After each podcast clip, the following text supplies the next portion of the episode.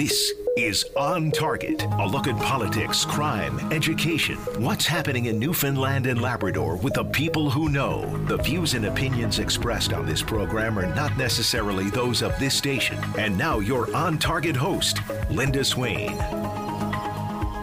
And good afternoon, everyone. And as you just heard, uh, VOCM's Noah Shepard re- report, uh, there's been some breaking news here, and we're going to share some of that with you before we get to our guest today on On Target. But the Chief Electoral Officer and Commissioner for Legislative Standards has been suspended. That's Bruce Chaulk, an acting Chief Electoral Officer and Commissioner for Legislative Standards, has been named, um, and uh, Justice Minister and Attorney General John Hogan is making himself available to media this afternoon at 2 o'clock. We'll have the latest for you on that. In the meantime, I have Richard Duggan with me, and he was uh, doing a lot of reporting mm-hmm. from the legislature in the last session of the House, and this was coming up rather frequently. Uh, some pretty serious questions about. Um, uh, Bruce Chaulk, and mm-hmm. uh, of course there was this report as well, uh, allegations of harassment and bullying mm-hmm. within the chief electoral officer's office. Mm-hmm. So uh, tell us a little bit about uh, what makes this so significant.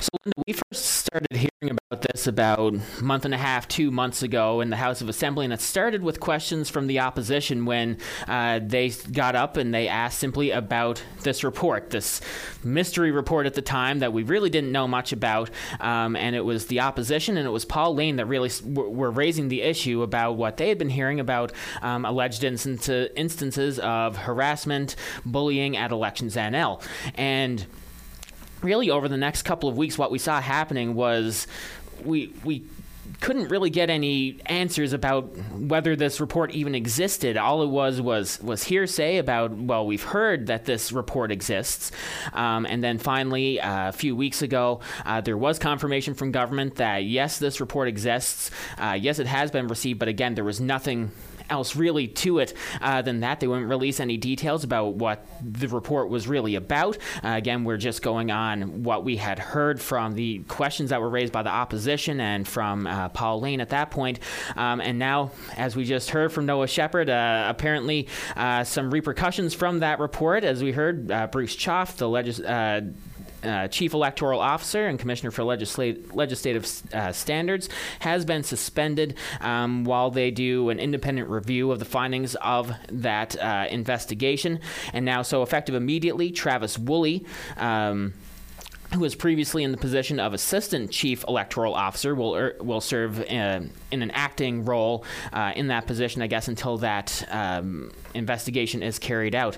Um, but as we said, John Hogan available to media at two o'clock, and I guess we'll find out more um, about potentially what was in the report or what has led to this situation today. Now, uh, when he speaks to media, and of course, there's no word yet as to whether or not this um, action being taken today is directly result uh, uh a direct result of this whistleblower report. Yes, that's correct. Uh, there is no mention in this news release that we received, by the way, at 101 is when that came in. So, very breaking news here. Uh, just having our first reads over it. But yes, you're right. There is no uh, direct mention of that report, uh, although I think some of the lines can be drawn there in terms of the timing of this as to whether or not they might be related. Uh, but again, that's one of the questions I guess that we'll uh, be finding out now at 2 o'clock. And it'd be most interesting to hear what uh, is contained within the report and whether or not they will be uh, releasing the information. The Premier had previously indicated that, yes, they intend to release the report and an un- unredacted um, uh, version of the Citizens Representatives report was referred when government finally acknowledged that it had in fact received it uh, to the House of Assembly Management Commission. Now, normally uh, reports that are carried out by the citizens representative are are, are protected uh, to a degree because there are you know mm-hmm. personal information in there and there are repercussions for the people involved. So that's not highly unusual, but because this happens to involve the chief electoral officer, there are ramifications here that I guess it, that adds to all of the questions raised about as we know, there were a lot of questions about the legit- legitimacy mm-hmm. of the last uh, election. So we'll find yes. out more, is what I'm trying to say at 2 o'clock. Uh, Richard, you're heading down to Confederation Building? Yes, I will be down at Confederation Building. Uh, I will be one of the reporters there to speak with John Hogan. And again, Linda, as you mentioned, there are questions with this that do- that don't just stretch back in terms of finding out about this report. Like you said, there are questions about this that could stem all the way back to the 2021 election, uh, that, as everyone knows, was uh, quite controversial in, in and of itself. So, again, lots to find out, and hopefully now at 2 o'clock we'll have some answers. Richard Duggan, thank you very much. You've got a lot of work ahead of you. Uh, thanks for this. Thank you, Linda.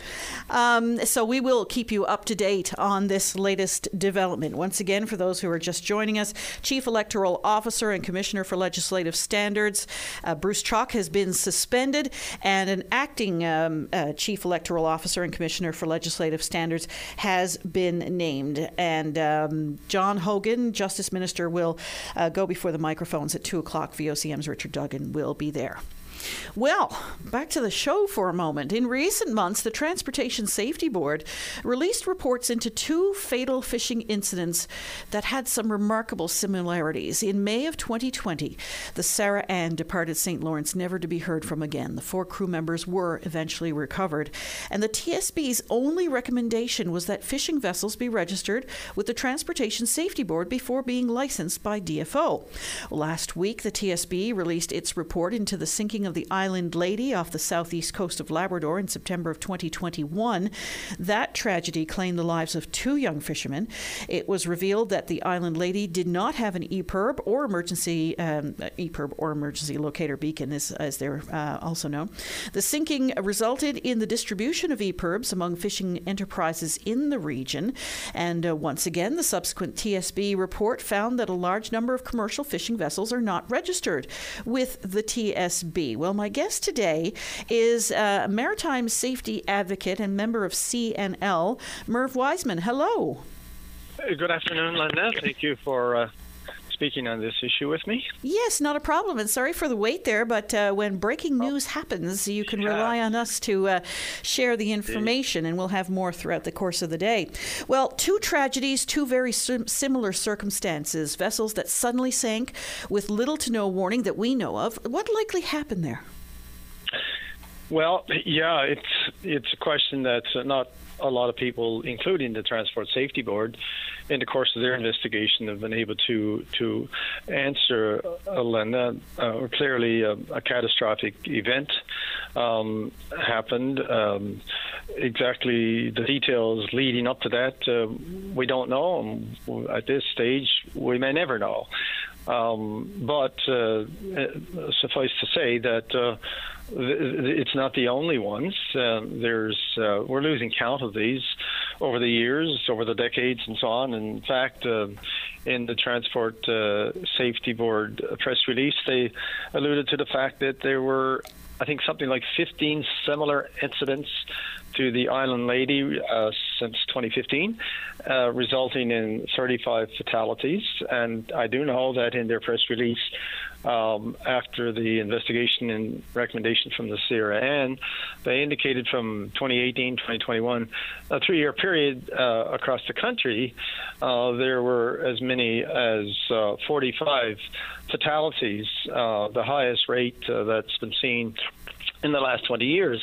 So uh, we, we, we know that it, it, it, it flies in the face of what we would think should make better sense than that because in today's um, modern technology, state of the art uh, uh, technology that we have available for alerting, uh, distress uh, calling, and searching, and so on and so forth, there really should be a reduction of it. In fact, uh, what we're seeing is an increase rate, an, an alarming increase rate, and uh, it's it's it's it's created uh, some some serious concern within the industry and within the public domain, quite frankly.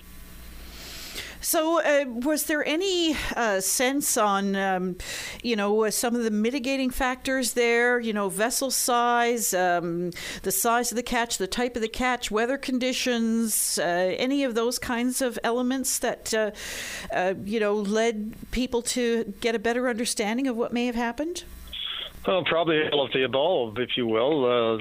the Transport Safety Board talked about. Um, a number of things, but uh, they focused a lot on stability issues around, especially the Sarah Ann, and similarly uh, with the with the Island Lady. Um, you know, there the, there's no stability uh, data base for for these two vessels, and in fact, uh, there were some laboratory uh, testing by the Transport Safety Board in the course of the investigation of the Ann, and they indicated there could be as many as uh, 270 similar vessels to the Ann that's out there without, uh, you know, stability uh, testing, uh, basically telling us that uh, we don't know uh, exactly what the conditions are of these vessels, when are when or not to, you know, we can expect uh, so, something catastrophic t- to happen. In fact, they c- conjectured in the Sarah investigation, conjectured to the, the family that uh, the Sarah could have simply um, turned over right into harbor uh, without having to proceed to sea, given its uh, stability issues. So, so that's there. That's that's a, a glaring issue that uh, clearly is not uh, is not being addressed. Um, how it's going to be addressed, uh, we we don't know at this point in time. But I think. Uh, you know, to uh, go back to the idea that um, on the Sarah Ann in particular, in that recommendation, and there was no recommendation, by the way, in the Class 3 investigation by the Transport Safety Board in the uh, Island Lady, but the Class 4 investigation, which requires uh, some some findings be published as well as a recommendation. The, the, only recommendation was the issue of registration, or in other words, the lack of uh, coordination and communications between uh, two key uh, transport uh, Uh, uh, transportation and uh, transport uh, and and fish management, two big federal agencies that really has got a lot of influence and impacts on fishing vessel safety, simply not coordinating well enough to to get the registration piece correct. I mean, I, and, and I don't mean to interrupt you, but we are overdue for a little break right now. But I want to explore that a little bit more and the, this whole notion of st- stability issues when we come back after the break. My guest today on On Target is maritime safety advocate Merv Wiseman. We'll be back right after this. Join us for On Target, one hour in which Linda Swain examines topics that mean the most to you. On Target, weekday afternoons at 1 on your VOCM. My guest today on On Target is maritime safety advocate Merv Wiseman. And uh, before the break, Merv, you had mentioned stability issues, especially as it related to the Sarah Ann. What sort of factors lead to uh, stability problems on board vessels? Well, you know, I mean, it's it, it's a delicate balance, uh, loading of any vessel, and it, it's important because of that to understand, you know, the vessel uh, characteristics. And unless you do a, a formalized um, stability testing arrangements, you simply don't know the limitations and what you're doing. You don't know if you're overloading, if you're loading improperly in terms of the, you know how the cargo is uh, is laid out and all these kinds of things. Uh, unfortunately, it, you know, stability testing is not something that was part and parcel of, of you know the structural arrangements around the construction of uh, small fishing vessels, in particular small fishing vessels, and uh, somewhat medium-sized vessels for that matter. And so, consequently, there's an awful lot of vessels out there. Probably, well, I would say the, the majority of small vessels that are out there, you know, we just simply don't understand the characteristics of the vessel because that test is not required. Now, there are new regulations, of course, and I think uh, effective uh, since July 2018, any new construction vessels are required to have that testing and that booklet available, if you will. But uh, those that have constructed before that uh, is basically recommended to have it, but not necessarily required by law to do it. So it's a question of trying to promote the awareness, uh, uh, you know, to the vessel owners that they should do this so they could better understand it. I mean, clearly, if the center of gravity of the vessel moves from the you know from your, your lower part of the of the vessel hull uh, higher, uh, then it could just flip uh, in seconds and without warning and so on if it's uh, if it's improperly loaded. So that's about as simple as simplest way I can put it, I guess, in layman's terms. But uh, uh, clearly, it's uh, an issue that is it, it's it's been haunting, uh, you know, the fishing industry for a long time, and it's going to continue. Among other things, how we go about doing these uh, stability testing, I mean, is another issue.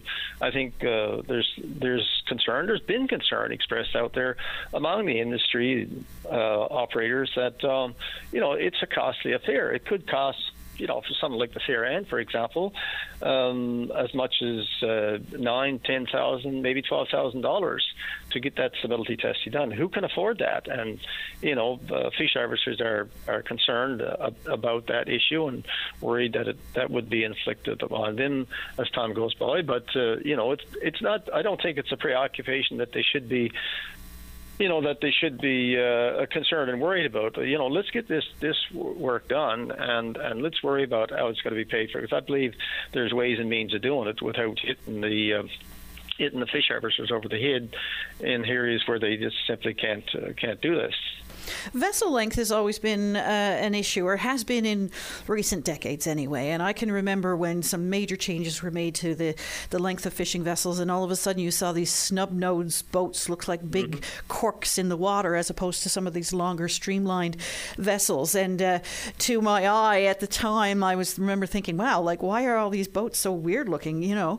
Uh, but it was trying to accommodate the realities of uh, making a living on the water with these regulations that were put in place by DFO. Um, what was the purpose behind changing vessel lengths?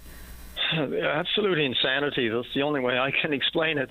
And and now, of course, I, am I'm, I'm sure you're aware that uh, you know there's changes that's come about. The length uh, now is going to be moved up uh, rather than having to live with the with the 3911 or 3411 in a lot of cases it's now up to to 4911 uh, for Newfoundland and Labrador. And that's consistent with what's been happening in the Maritimes um, that came about uh, last year. So there should be some changes but I mean uh, quite simply um, you know fish harvesters out there have been and owner operators have been you know having to uh, remove as, as much as just two inches sometimes, uh, cut their bows, cut their sterns, uh, do all kinds of contortions to their vessel that immediately affects that stability issue again. And, uh, you know, we, we saw a huge. Um, uh, spike in accidents. Uh, you talk about the moratorium and the effect that it, that, that it had in a lot of uh, various aspects. But in 1992,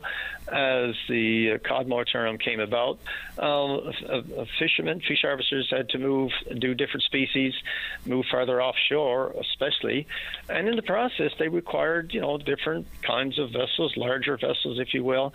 Uh, but uh, DFO just did not keep up with the times and uh, fish management and said, no, no larger vessels. As a matter of fact, if you try to do this or try to do that, uh, you know, it'll be against uh, the law to do it. And it's actually taken decades. It's taken decades uh, to convince uh, fish management to, you know, to, to not make these changes and, and create uh, you know the kinds of uh, contortions as I mentioned to vessels that would uh, that would affect their stability. I I could never understand, I could never see um, any rhyme or reason.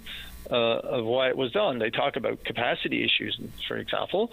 Um, but uh, you know, if they wanted to, uh, you know, restrict capacity issues, then why not, uh, you know, look at the whole of the vessel or something like that? I mean, you know, DFO and talk about communications between the two. DFO and Transport Canada, who has the mandate for safety, uh, simply can't agree on how you measure a vessel. I mean, so if they can't agree on how you measure a vessel, how are they supposed to agree on doing something effective, you know, to prevent accidents from happening out there? But thank God, uh, you know, we've got it up to 4911 now. That still doesn't solve, you know, the all of, of what's happening out there, but it's going to be a large measure to uh, to go towards that and and hopefully we'll see a reduction now over the, over the coming years. But that's not the end of it there for sure. No, and you're not going to see a vessel suddenly lengthened out. It's going to the mm. changes are going to be made over time, and you're, you're you know rightfully so. You pointed out the the absolutely ridiculous um, the sight of of uh, fish harvesters or enterprise owners uh, up in the dry dock, literally with a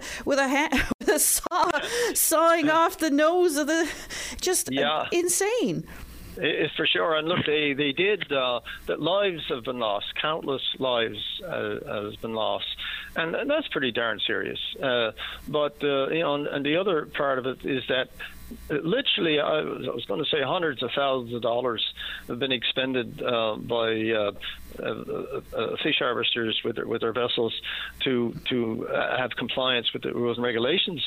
I mean, with the stroke of a pen in Ottawa, you know, someone says, okay, you know, shave six inches off your vessel, and uh, before it's all done, you know, they could be up to fifty, sixty thousand dollars to make that modification, and still not, uh, and still have its stability uh, left in the balance. You know, so so yeah, it's it's pretty it's pretty insane. So I mean, that's on the fish management side of it. Uh, uh, you know, there, there, there are many other uh, avenues to look at as well. I mean, uh, in fact, CNL uh, had expressed a view, put a news release out, uh, taking the position with its membership that uh, we need to we need an inquiry to look at all the various aspects of, of safety at sea, given all the fatalities that's been happening out there. We, you know, we, there used to be lots of inquiries in the maritime industry, and you know, go back. I think about the fishing vessel Barrow which was lost off uh, off Port Bass, uh,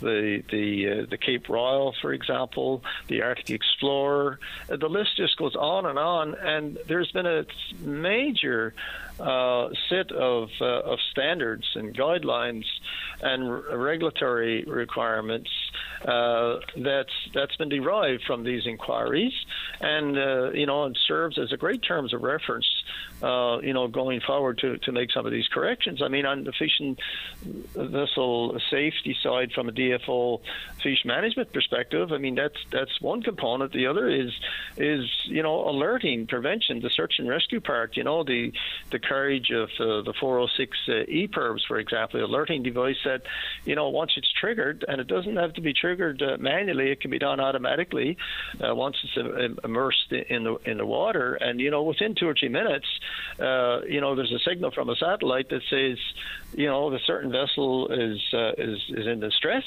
Uh, we have the name of the vessel, we have a location, we have all kinds of particulars on that vessel. It's just amazing the amount of information that comes in. It's declared a distress. Uh, aircraft would be launched, surface craft would be launched, just by having a 406 EPIRB. But yet we have countless, countless uh, vessels out there uh, that is going without the. Likewise, you know, the uh, Transport Safety Board uh, t- during the Sarah Ann investigation talked about uh, hydrostatically released um, mechanisms to to to release uh, life rafts uh, from vessels without having to do it manually. Uh, you know, th- these are not installed on on an awful lot of vessels out there. The carriage of immersion suits. Uh, the, the, list just goes on and on and on, and and yet we can't seem to understand, you know, why this is not happening. I don't think that uh, fish harvesters are blatantly ignoring something they know the difference of. I think there are other things that uh, that we need to, you know, to put our uh, uh, ourselves to work on to try to understand this better and to, to better uh, address it, in, especially within the scope of prevention programs. You know, and and let's explore that a little bit more when we come back after the break. My guest today on On Target is maritime safety advocate Merv Wiseman. We'll be back right after this. Join Brian Medore weekdays at noon for a comprehensive update on news from every corner on all levels, newsmakers, weather, and more. Join us on your VOCM at noon. Our guest today is maritime safety advocate Merv Wiseman. And just before the break, Merv, you were talking about uh, EPIRBs and immersion suits and hydrostatically released life rafts. And some vessels have them, other vessels don't. I know that the tragedy off the southeast coast of Labrador led to the distribution of EPIRBs to um, quite a number of uh, fishing enterprises in that particular area. But uh, you say it's it's not a, a matter of uh, uh, fish harvesters and enterprise owners willfully ignoring, you know, safety regulations or rules. What what do you think is at play here when when vessels are going out without some of this uh, e- equipment? I, I, you know, I talked about prevention programs, the importance of it, and having an effective one. Um, I, I think it, it, has more to do with the awareness and understanding, the education, if you will, of of what uh, these devices means uh, to to them. I mean, I'm I'm familiar with it. I was a rescue coordinator, and I've seen too many examples of people who, who simply didn't have them, and I've seen the effectiveness of, of them. And because of that, if I if I were to go to sea today on a fishing vessel, if it wasn't carrying a 406 uh, EPIRB, uh, I would take my own. I would register it and so on. In fact, I think so much about an EPIRB. You know, I've said jokingly to people that I think so much about it, I would take it into bunk with me every night. I'd put lipstick on it and I'd kiss it. You know, I just, I just, it is just uh, an amazing tool. But you know, I, I just don't think that the majority of owner operators out there uh, understand, uh, and I'm just talking about you know the EPIRB itself, but many of the safety uh, tools, the equipment that, that's out there, I don't think they understand the full scope of it from how it's activated, uh, you know the, the, the cost of it, uh, and how it's received on the other end, and the benefits that would accrue to them. So I don't think it's rocket science to change all of that, but but it's it's it's not happening. Um, you know there there was a time when we had prevention programs programs out there, but these programs have been depleted and, and deleted from, uh, and, you know, I'm, and I use Transport Canada as a prime example. I mean, they have watered down and diluted the role of the Office of the Boating Safety to the point where it's just practically useless today. We used, I know when I started uh, in the 1980s, without dating myself too much, late 1970s, we had prevention programs, uh, you know, tied in. Uh, to uh, you know the Canadian Coast Guard to Transport Canada, uh, and we used to do search and rescue follow up. Where there's a search and rescue, we'd have people go out and and we do the follow up and so on. This stuff this simply don't happen these days, and uh, for the life of me, I, I I don't understand that, and I know that Transport Canada in many cases have tried to, you know, has tried to, to design itself in a way that uh, they can function without having sufficient personnel, but there's been a serious depletion of the resources available, the people that's available to get out and to liaison and to work with uh, with with fee services out there and have them understand the importance of this, and even quite frankly, the, to the point where it becomes a regulatory requirement to do the monitoring to say, hey, look, you're not carrying it, and you're required to, and and you know let's let's get down to brass tacks here and uh, and enforce it if if you have to. I mean, we're we're really enforcing to the saving of lives here. You know, it's not a frivolous item, so uh, easy. I, I, think it's easy to see where it's gone, but it's not very easy to turn it around. You know, it was easy to see and understand the issues around vessel size restrictions, but it wasn't very easy to see and understand why we couldn't turn it around. It took us about four decades to do it. So uh, again, I, I, you know, and this is why when we talk about an inquiry, that uh, that we need some accountability. We need uh, we need a commission of inquiry to call people to account and to, to better understand the dynamics of what's happening between departments, for example. At uh, Transport Canada, who's got the mandate for, for, for safety, and, and DFO, who's got the fish management, and quite frankly, the shortcomings that still exist in search and rescue and search and rescue response times. I mean, if you look into, if you're looking at Labrador, one of the, the big issues that came out of that and was an issue before was the fact that, you know, there is no air resources anywhere within the proximity of the area where, say, where the Island Lady went down there's still nothing there, and there's still no primary resources from a surface standpoint. Uh, there would be a, there would be more price to, to pay for that. We got response times, uh, you know, from from the air resources, for example, weekends and after hours, where it's changed from a half an hour standby posture to two hours. That's that's sticking out like a like a sore thumb. So God knows uh, there's an awful lot of, of, accountability that needs to be brought out. That can only be brought out in a commission inquiry. You know, it just won't happen. The Transport Safety Board is not designed, uh, you know, to bring those kinds of things out. So so why not? Let's do it. You know, we struggled so hard uh, uh, with issues in in uh, land uh, search and rescue, ground search and rescue. We just had an inquiry, um, and we saw the results from it, Linda. I mean, the results are staggering. All of a sudden, you know, we uh, got over a million dollar budget allocated, you know, to some of the shortcomings that they had there. We've got the issues of uh, of uh, you know emotional uh, uh, stress, uh, uh, you know mental issues being addressed, and insurance issues being addressed, and recruitment being addressed. All of these things happen. I mean, that's a very positive outcome from a, a, restrictive um, um, inquiry, for example, because under that inquiry we couldn't look at the maritime part because you know it's got federal jurisdiction and all that kind of stuff. So, so I just can't can't uh, emphasize enough uh, the importance of having the kind of inquiry that's needed to to bring all of this to to uh, to the forefront and to, and to, to, to bring accountability and some bearing on those responsible for affecting it, and to try to see if we can stop uh, you know some of these deaths from occurring at sea. It would need to be federal in scope, though, no?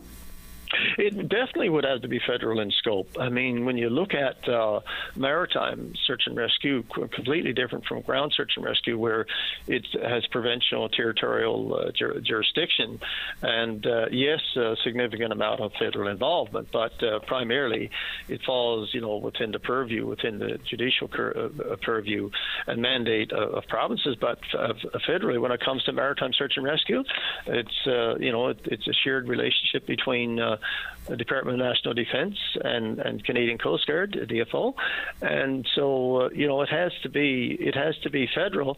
That doesn't mean that it uh, it, it, it shouldn't be supported by the province. Clearly, the province has, has a big stake in this, and. Um, and you know we, we were hoping that the province would bring pressure to bear um, when we uh, did our release calling for an inquiry. When I say we, I'm talking about CNL um, uh, or uh, CNL, I should say, and. Um, and so, what's going to happen federally? We've got an acknowledgement of uh, of the request gone forward, but uh, there's certainly nothing to indicate there will be some movement on it at this point, Linda.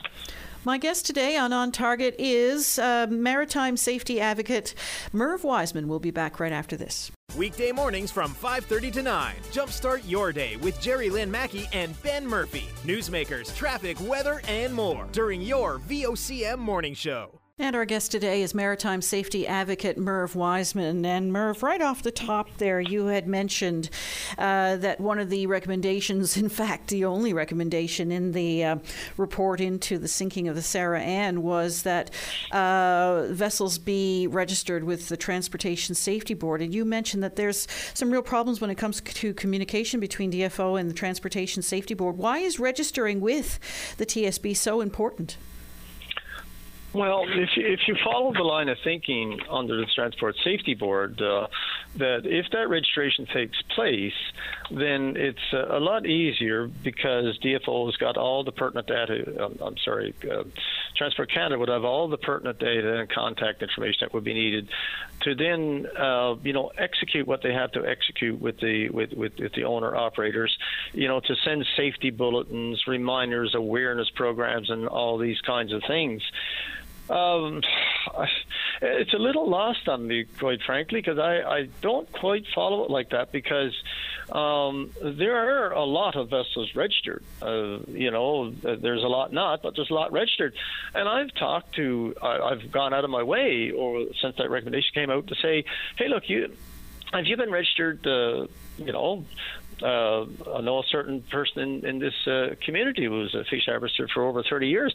Uh, said, "Yeah, I've been, I've been registered with uh, Transport Canada for 30 years, and I've yet to receive an email, a message, or anything on safety. Like it doesn't, it's it's just not registering. So what's going to happen all of a sudden if everybody gets registered? Which is not a difficult thing to do, by the way.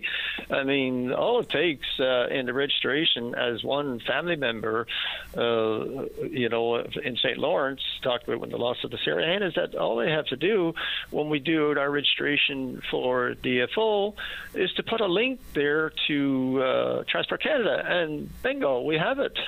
you know, so it's such a simple thing to do. And by the way, there there is there's been uh, a memorandum, a formal memorandum of understanding that was developed right back to 2010 between uh, DFO and Transport Canada on dealing with safety issues. So they've had this form MOU that was updated again. I think it was 2017 and put into effect that said, look, we will share information, we will come up with innovative ideas on safety and so on. So So where's that? You know, did they blow that up or what? Because it doesn't seem to exist in any fashion. I don't know.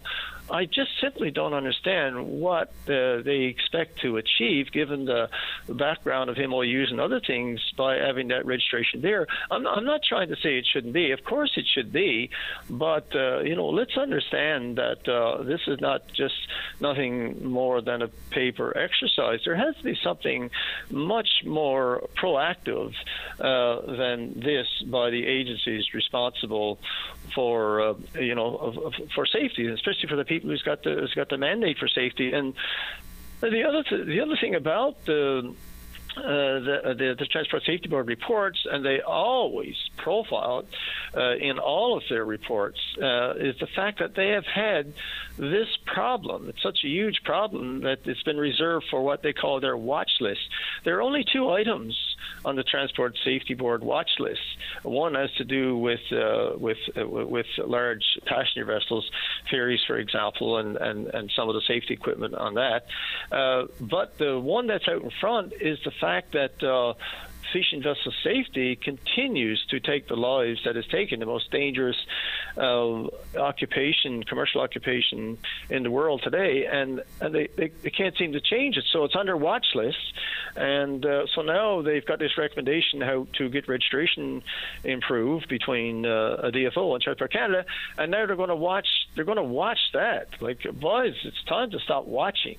It's time to do some proactive work and it, it, it can be done. There's all kinds of measures that can be done to to improve that. So it's not going to be done by watching it. I can assure you that. And and quite frankly, it's not going to be done just by having registration in and of itself. It's got to go much deeper than that.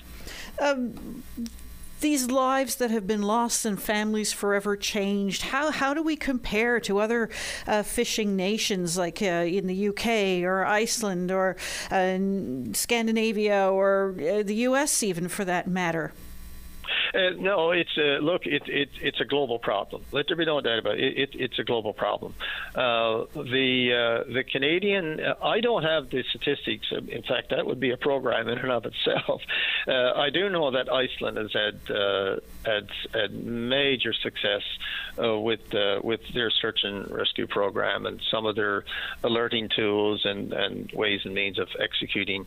Um, and we, we do know that the response time, for example, has been uh, much greater than Canada in places like Britain and in Norway, Sweden, uh, places like that. Certainly in the in the modern world, uh, you know, and in the EU, uh, the EU, for example, the, the member states of the EU have carried out significant effort uh, to create incentives uh, and to to take the uh, monetary burden away from uh, from the harvesters of having to purchase equipment, for example. So they've equipped the vessels and so on. So there's a significant amount of work that's going. Is as to the numbers and and whether they're they're they're worse than or better. I, I just don't have those numbers at, at this point. But uh, it it's not lost on all the countries that uh, you named there uh, the issue that uh, that we have, and, and certainly how serious that it, it's been taken.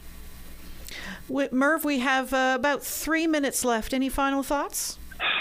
Well, you know, I, I have to, to, to, to keep going back. I'm, I'm sorry if, if you know if, if I'm repeating myself too much. I have to keep going back now to the need for a maritime for a commission of inquiry to uh, to bring all of this to the forefront in, in the four key areas that we're we're talking about, and that's on the fish management and the impacts that fish management will have on safety. The Transport Canada regulations, you know, where that is, where it could be going, where it could be taken, and safety at sea, of course, which you know, which which encompasses all the the programs, the prevention programs that we're talking about, and the search and rescue pieces to make sure that uh, we have all of the, of the gaps uh, covered off. Bring it all to the forefront.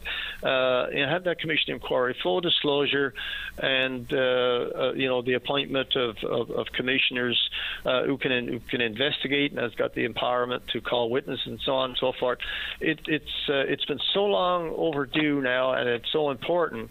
Uh, to get, to get at and get to the heart of, uh, of of the issues that we're talking about. That I don't see at this stage any other way of, of, of, doing it. You know, we had the Senate report. Uh, uh, Fabian Manning, of course, uh, chaired that, but it was all party, uh, if you will, somewhat independent, if you can consider uh, the Senate independent uh, from from government, but it was a good report, and there were really good recommendations. And uh, the Senate, uh, when they released the report, I think it was 2018, uh, covered off all the same areas that you and I talked about today. Really, it's not new items, but they continue to you know, it's so insidious. They continue uh, to manifest itself in the in the loss of lives, and and I, I think the closest I can come because we have no other mechanism available to us. The closest I think we can come to having full disclosure and to addressing it uh, properly in all of its components. Uh, it may not be perfect. Uh, is to have uh, a commission an inquiry that is uh, jointly shared between the province and the federal government, so that we don't we don't leave any areas unsolved. I think that would be that would be the, the, the point that I would want to keep uh, reiterating more than anything until we get that. Merv Wiseman, I do appreciate your time this afternoon. Thanks very much. Well, it was a, it was a pleasure. Thank you so much. Such an important issue. I really appreciate the time. Thank you, Linda.